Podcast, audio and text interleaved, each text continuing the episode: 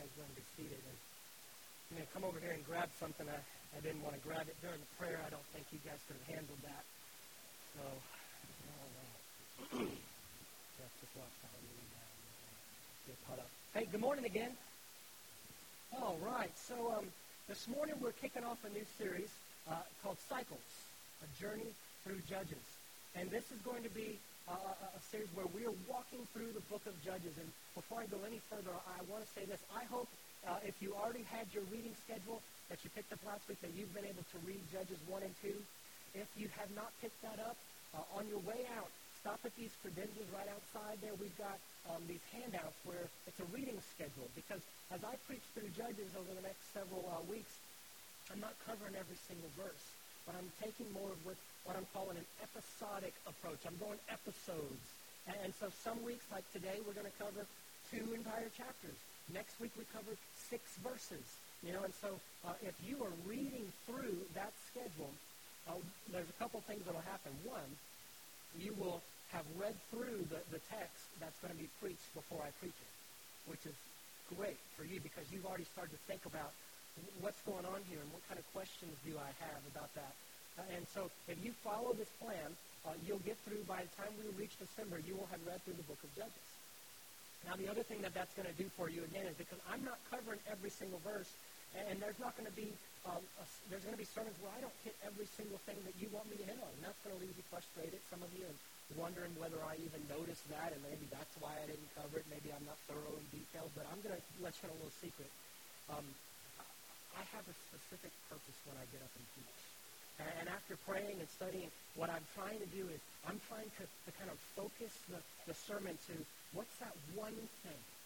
What's that one thing that if, if you've got nothing else, what is it that you can walk away, away with from here? What is it that I think God is wanting to say to us as a church from these verses? And so a lot of times, once I kind of narrow that down, there's things I do have to cut out because, man, I, I only get like 30 or 35 minutes. 40, 45, sometimes 60, you know. So um, if you're reading that, then that's going to help you kind of get the bigger picture. And let me throw this out there. If you have questions along the way, shoot those to us, and we'll answer those in another format for you. Okay? Because I guarantee you judges will raise questions if you're reading through it and thinking about it. So get that, and then on the back of that, there's some, some tools for you if you want to journal. Maybe you don't consider yourself a journal journaler. That's fine. But maybe you've always wanted to start, but you just never had a cool enough journal to do that. Well, take a look at the ones we've got out there, and if they strike your fancy, then grab one, and let that be your first journal ever. Okay? That'd be a gift to you. So please do that. And then the other thing that you'll get out of this is if you're reading through ahead of time, you're going to get far more out of the sermon, the messages, than anyone else will that, who hasn't read that. Okay? Because you're already in it and thinking about it. And, and so you're not hearing it for the first time. So if you didn't get the chance to read chapters 1 and 2 this week, no worries because next week I only have you slotted to read chapter 3, so you can just kind of play some catch up. And the good news is, so if you read chapters 1 and 2, you're right on schedule for today's message. But next week, you're supposed to have read chapter 3, but I'm going to be preaching a couple of sermons from chapter 3. So you'll actually be ahead of the game for a few weeks. And then later on, we'll kind of merge back together and catch up. Okay, so make sure you grab that on the way. Why Judges? Why Judges? Because if you know anything about the book of Judges, you know it's not a very happy book. It's not a, a book that you read and you go, man, I'm just on fire for God after reading that. Like, I can't believe God is so awesome. Like, it's not one of those books. It doesn't get you pumped up. It's not like I can do all things through Christ who strengthens me type of thing, right? Instead, what you see in the book of Judges is a lot of darkness. It's kind of depressing a lot of the times. Uh, it, it can be very discouraging, you know, as you as you read it, because you're watching people who just can't seem to get it right, and, and things are just getting worse and worse and worse. So, uh, why judges? Why now? Well, I, I think, and my hope is as we go through the book of Judges, that a couple things will maybe happen for you. One, uh, I hope it changes the way we view God. And for some of you, that's going to be changing the view you've had of God your entire life. And you're going to see sides of God that you don't even want to believe exist. But now you're going to be forced to wrestle with and what that means. And what I'm hoping that's going to do for us is take our focus off of ourselves because if we're honest, most of us are very me-centered. And we like to think about God as we think he should be, and God should act the way I think he should act, and he should do what I think he should do. And when we get to that spot, we're just spiraling downward. But what judges will do is lift up our eyes and say, oh, God, God stands all its own apart from me. It'll, it'll reshape our view of God. I, hope to, um, you know, there's, there's some of you who maybe you've grown up in church and then you've heard some fantastic Bible stories about the heroes that show up in Judges, and they're like your childhood heroes. And man, you just have always grown up thinking these are the guys to model and emulate. And as we go through the book of Judges, you're going to find out that they are not the guys to model and emulate. It's going to ruin your perspective of some of your childhood biblical heroes. And I'm looking forward to that. I'm looking forward to that for you. Because what you're going to see instead is that God uses people who have, um, you know, some sensual addictions. I see little ears in here, so put the stronger words in there. Some sensual addictions where they cannot control themselves, right? And, and we've got people who are cowards. We, we've got people who are hiding behind others. We've got people who are hesitant to follow after God. We've got people who we would consider outlaws and whose character doesn't match up to what we think God should be using, uh, or the type of people that God should be using. And so you and I are going to look at these people and we're going, God, you shouldn't be using these types of people. But yet we're going to see God use people that you and I would never use to accomplish His purpose and His plans. It's going to wreck the way we think about how God should act. And then I think, too, as we go through the book of Judges, we're going to to see a lot of uh, uh, relevancy to our current events, our current times. I think you're going to see that even though the stories and the things that we see in Judges happened thousands of years ago, you're going to be reading it going, well, that's not too far off from today. That guy reminds me of that other guy, you know, that we're seeing all the time. You're going to be reading that, and you're going to be going, well, that's, that's hitting a little too close to home. Like, who read my mail last night? Who, who my wife been talking to someone? I like it when you guys come and ask me that. My wife come up and ask me, tell you something? Nope. Nope, that's just the Word of God. And so it's going to do that for us. So I'm looking forward to it. Cycles. Why cycles? Because you're going to see real early on, and we'll dive into this one really deep next week uh, about the cycles. But you're going to see throughout the book of Judges this cycle, and you're going to see yourself in a cycle. You're going to see your own life. You're going to see our country, maybe churches. It's, it's going to be really neat. You're going to be seeing cycles of dryness and cycles of revival. You're going to be seeing cycles of disobedience where people are walking away from the Lord and they're going to go, yeah, I've got that part of my life. But then they turn back to the Lord. And you're going to see this just repeated over and over.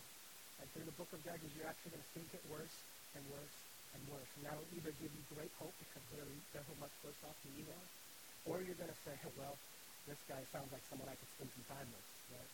So cycles. All right, but we'll get into that next week. This week, Judges chapter 1 and 2. If you need a Bible, grab one.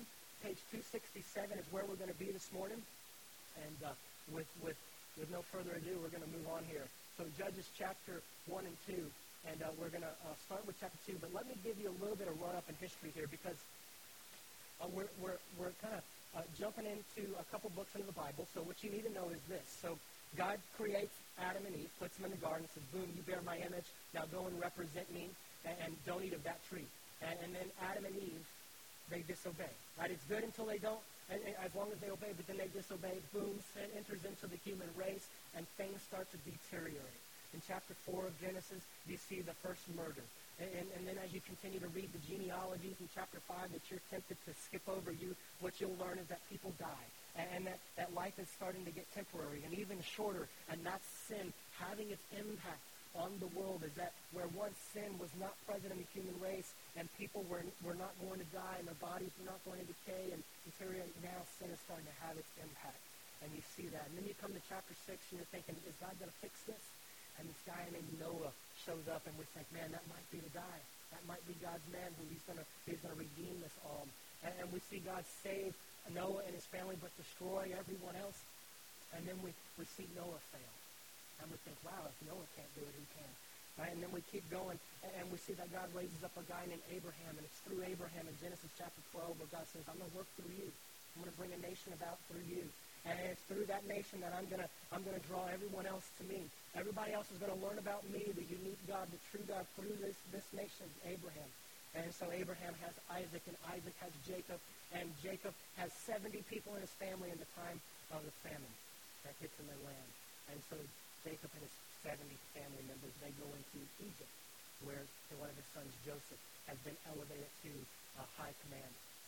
And so his people now get to be fed for the next several years during famine. Genesis ends. Exodus opens up, second book of your Bible, and we find out there's a new Pharaoh in town, someone who doesn't know Joseph.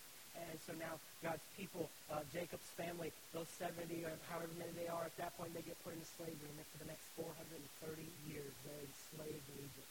And they come out.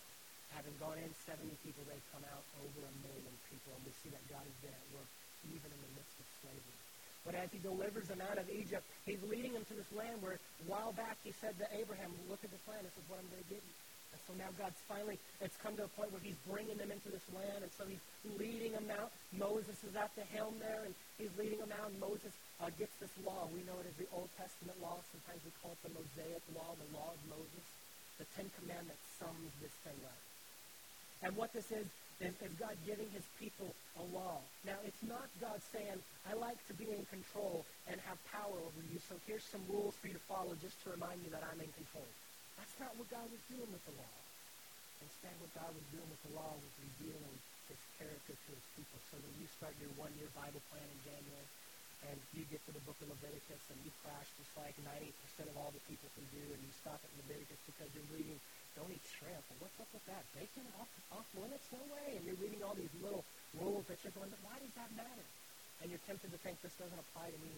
Instead, what you need to be seeing is that God is holy. He's altogether different, altogether unique.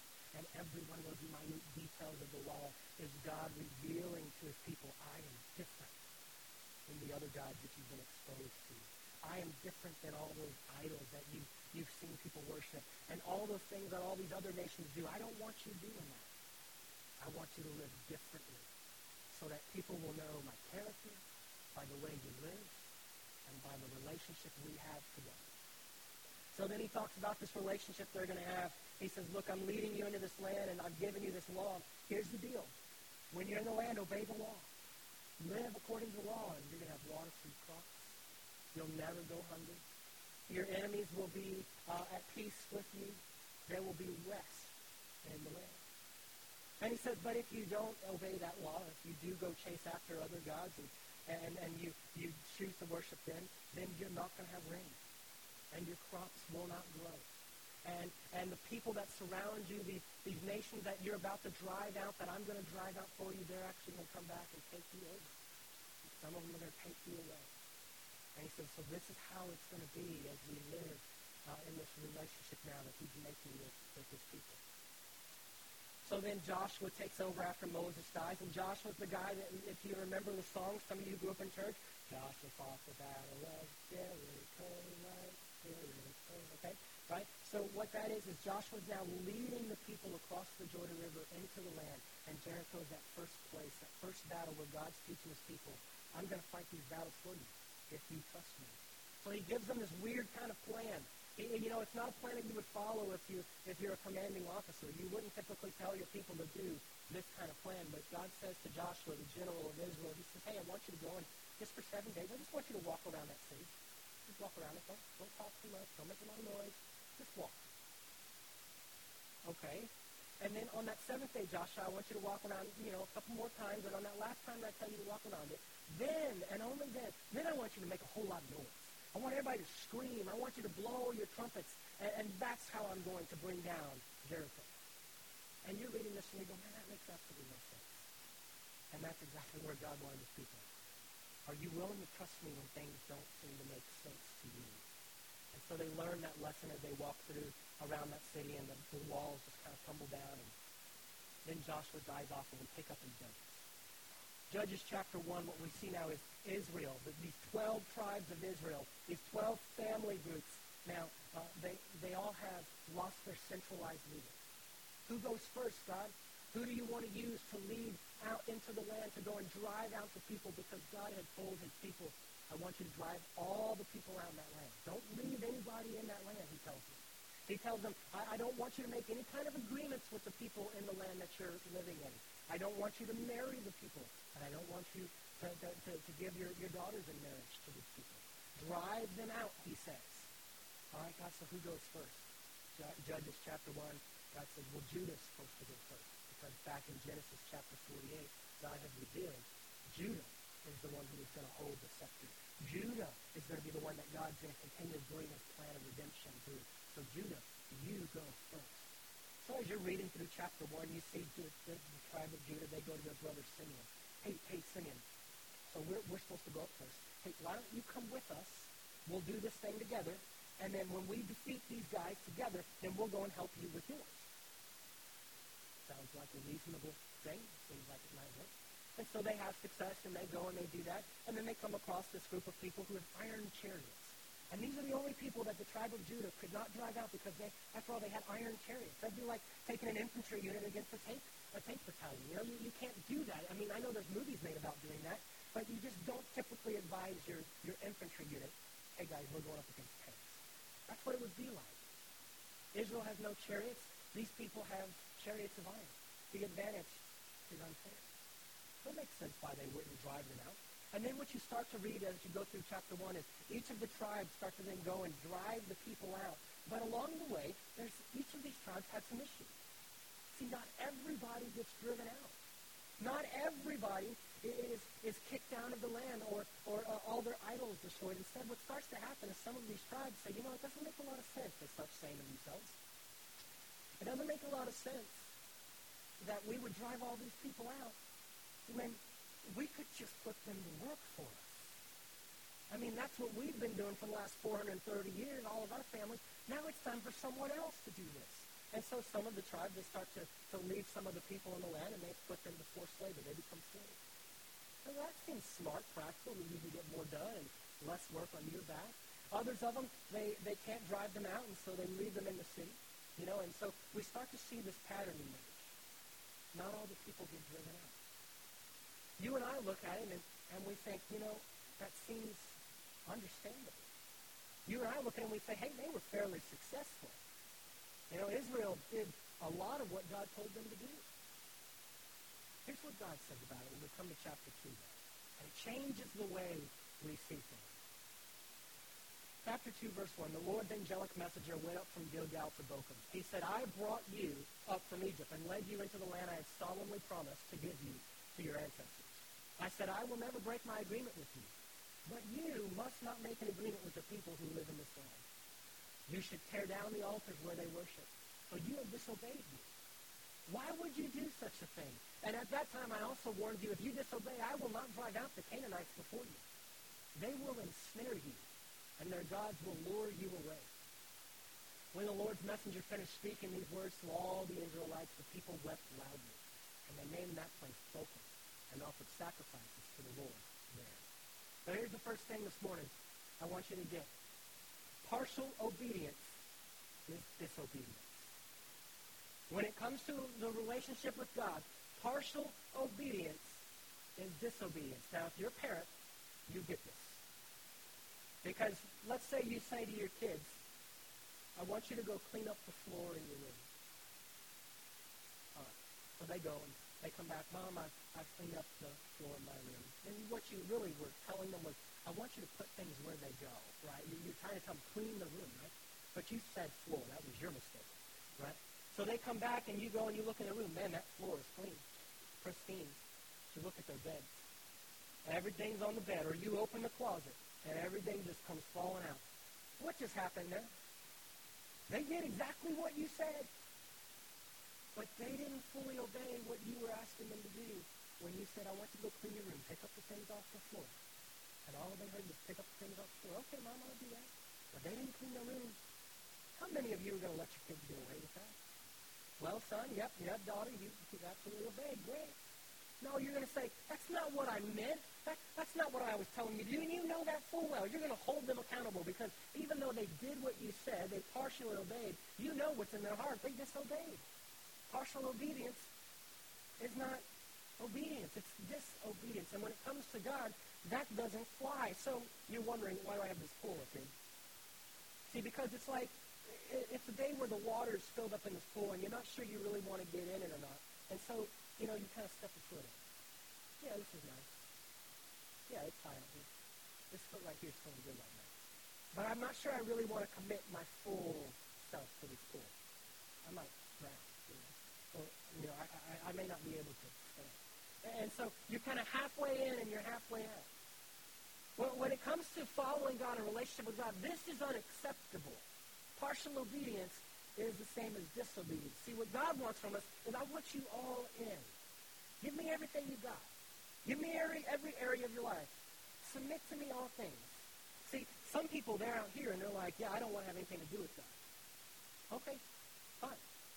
And then there's some people who are in here like, man, I'm all in. But most of us probably live our lives like this. Half in, half out. Because I want to hold on to these areas. God, I'm not sure I want to commit.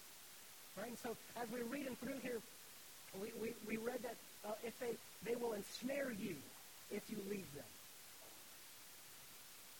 How many of you know when you live life like this, there's something I want to hold on to. I struggle with lusting after food or lusting after women.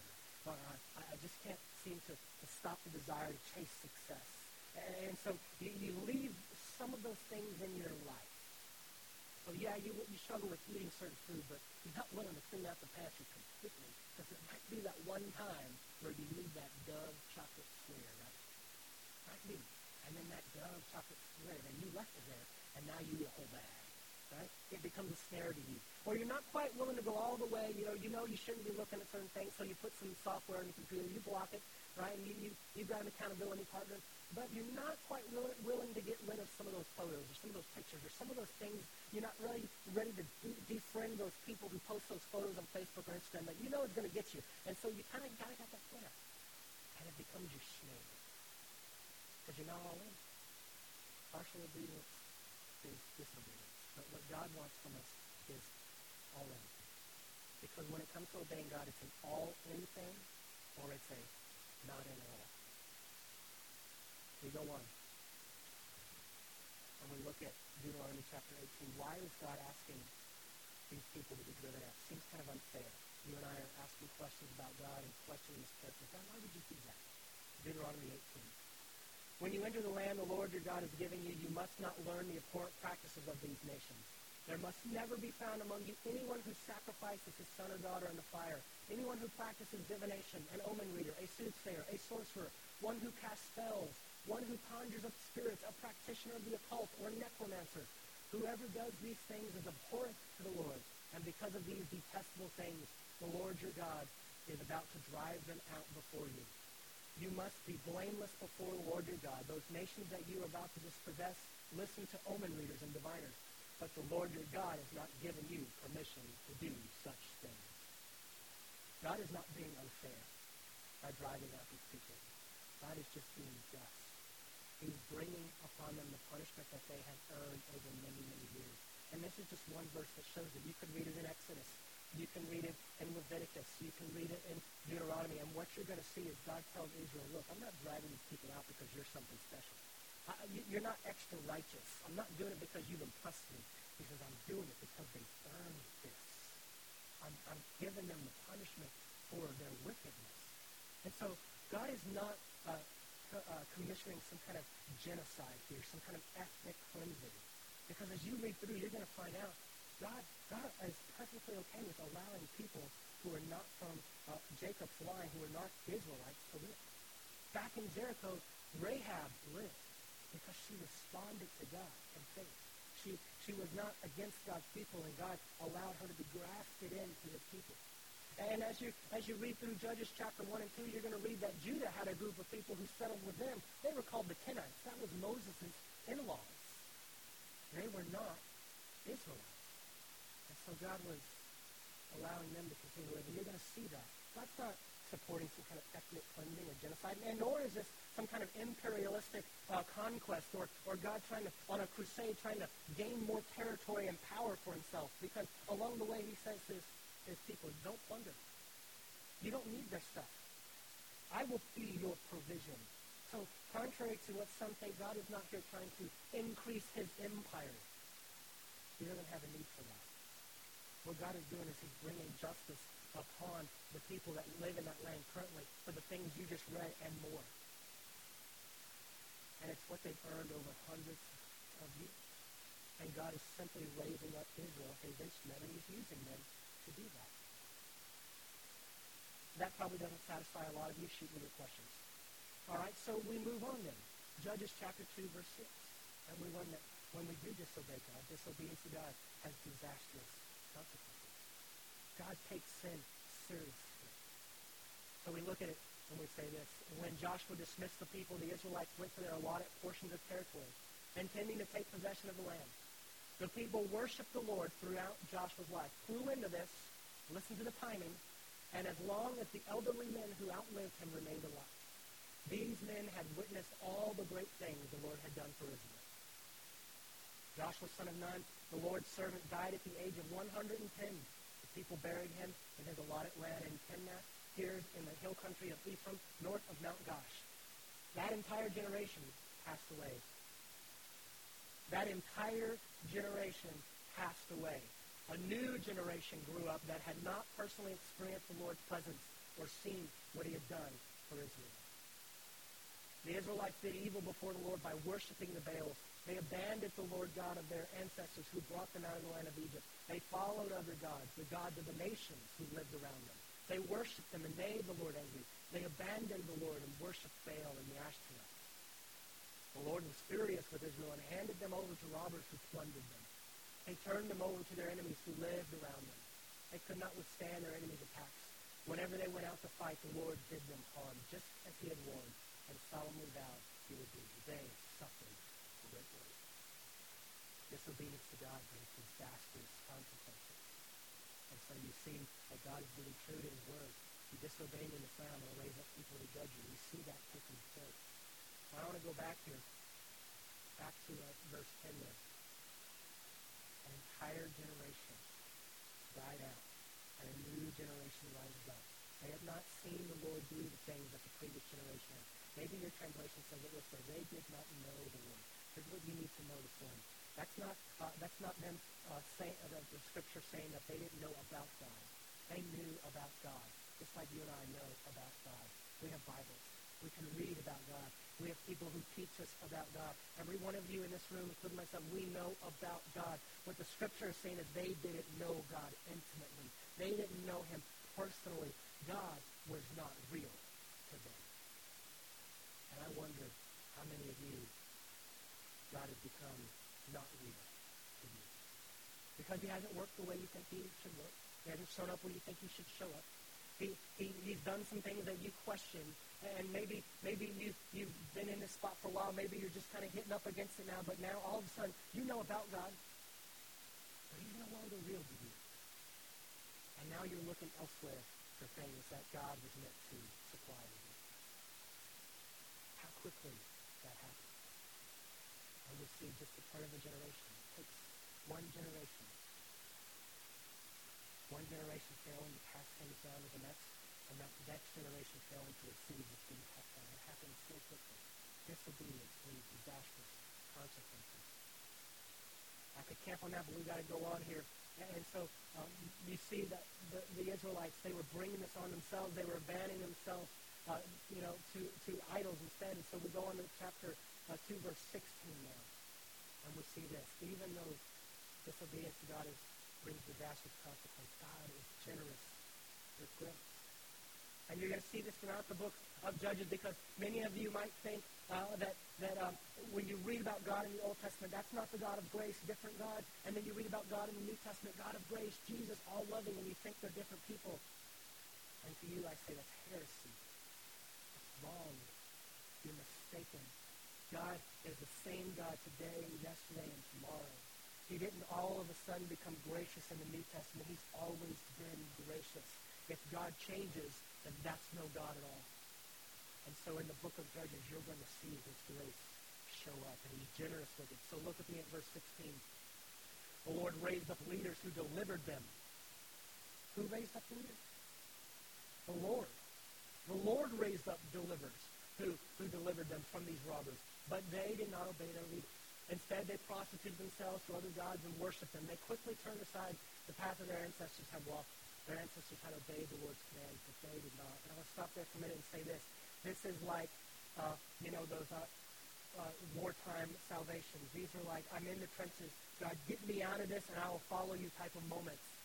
God raised up a deliverer, and yet it didn't stick because the people continued to disobey. How many of you and me included, we've been in that spot. God, save me from this and I'll follow you. Man, and we're good for a little while, but then it doesn't take long until we get right back on that path. The people in the book of Judges are no different than us. We go on verse 18. When the Lord raised up leaders for them, the Lord was with each leader and delivered the people from their enemies while the leader remained alive. The Lord felt sorry for them when they cried out in agony because of what their harsh oppressors did. So we're going to hit on this more next week, but do you notice that as long as the deliverer was alive, the people had rest. But when they died, the people went back to disobey. And you see this, the Lord felt sorry for them when they cried out. Here's what you need to know. That is not a crying out of repentance. This is not people saying, we realize we've gone astray, God, and we're turning back to you. Please forgive us. This is the cry of your child when they realize they've been caught doing wrong and they're sorry they got caught. But they're not sorry they did wrong. That's what's going on here. And yet, God is generous with his grace.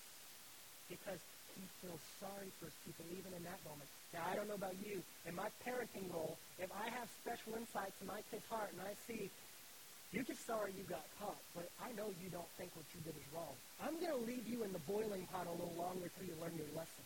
I'm going to turn the heat up a little bit because it's good for you to learn now. Good thing I'm not God. Good thing you're not God. Because what God does is he feels sorry for his people when they cry out because the consequences of their sin, their choices, is too much for them to bear. God is generous with his grace. That's undeserved. We go on, when a leader died, the next generation would again act more wickedly than the previous one. They would follow after other gods, worshiping them and bowing down to them. They did not give up their practices or their stubborn ways. The Lord was furious with Israel, so he said, This nation has violated the terms of the agreement I made with their ancestors by disobeying me. So I will no longer remove them before them for any of the nations that Joshua left unconquered when he died. Joshua left those nations to test Israel. I wanted to see whether or not the people would carefully walk in the path marked out by the Lord, as their ancestors were carefully to do. This is why the Lord permitted these nations to remain and did not conquer them immediately. He did not hand them over to Joshua. And so we've got to wrap this up here, but here's what we've got going on. God wants obedience. He wants commitment. And it's either I'm, in, I'm all in or I'm not in at all. And too many of us are content to be one foot in, one foot out, because we don't quite want to let go. When we're not quite sure God is enough. We're not quite sure God is the one who's going to satisfy those deep longings, who, who I can lean upon, who I can trust to provide, who, who, I can, who I can lean on as my rock. We're not quite sure, and so we want to keep our other options open just in case God fails us. Just in case God doesn't show up like we want him to show up or do it like we want him to do it. We're going to keep one foot in. But God says obedience to me is an all-in thing or not in at all. And that's what you see happening in Judges 1 and 2, is we see these cycles where the Israelites, it seems like they're being successful. You and I might consider them successful, but God has the final verdict. And he says, no, you're, you're only being partially obedient to me. You look good on the outside, but you're not good on the inside. And God's people can't have that. We, we can't reflect God accurately when we are part in, part out when we're holding on to the things of the world, holding on to things that we've sought comfort in and, and, and hope in, and then kind of testing God out a little bit. God says, I want you all in. I want you all in. And so as we go through the book of Judges, you're going to find that these deliverers, they come, and then they die. And, and, God's people are no longer at rest. And then another deliverer comes, and then he dies, and God's people are no longer at rest and it's going to leave you longing for permanent redemption. And you will not find it in the heroes of Judges. But where you will find it, and where Judges points us to, is the hero that God has sent. The deliverer that God has raised up, who died once for all, and it stuck. Jesus. Who overcame death and rose victoriously, having died in the place of people who earned the punishment, the type of stuff you're seeing God do. Now God has said, I'm no longer going to give you what you deserve. Instead, I'm giving it to Jesus, who's taking your place. He's the deliverer that I have raised up, and he's going to die in your place so you don't have to take what, what you've earned. He gets it. And then when he dies and rises from dead, if you will trust in him, then I'll give you what he earned. God is generous with his grace. And Judges is going to continuously point us. And we don't find salvation to people. We find it only from God, kind of deliverer, a healer himself. And Father, we're excited to see what you want to say to us this morning. And in the coming weeks through the book of Judges. Speak to us, God. Say what we need to hear. Give us hearts that are fertile and ready to receive what you are going to to us. We pray in Christ's name. Amen. All right, guys, I've held you a little long. I'm sorry for that. Thank you for being here this morning. And if you're able, will you please stand? We will dismiss.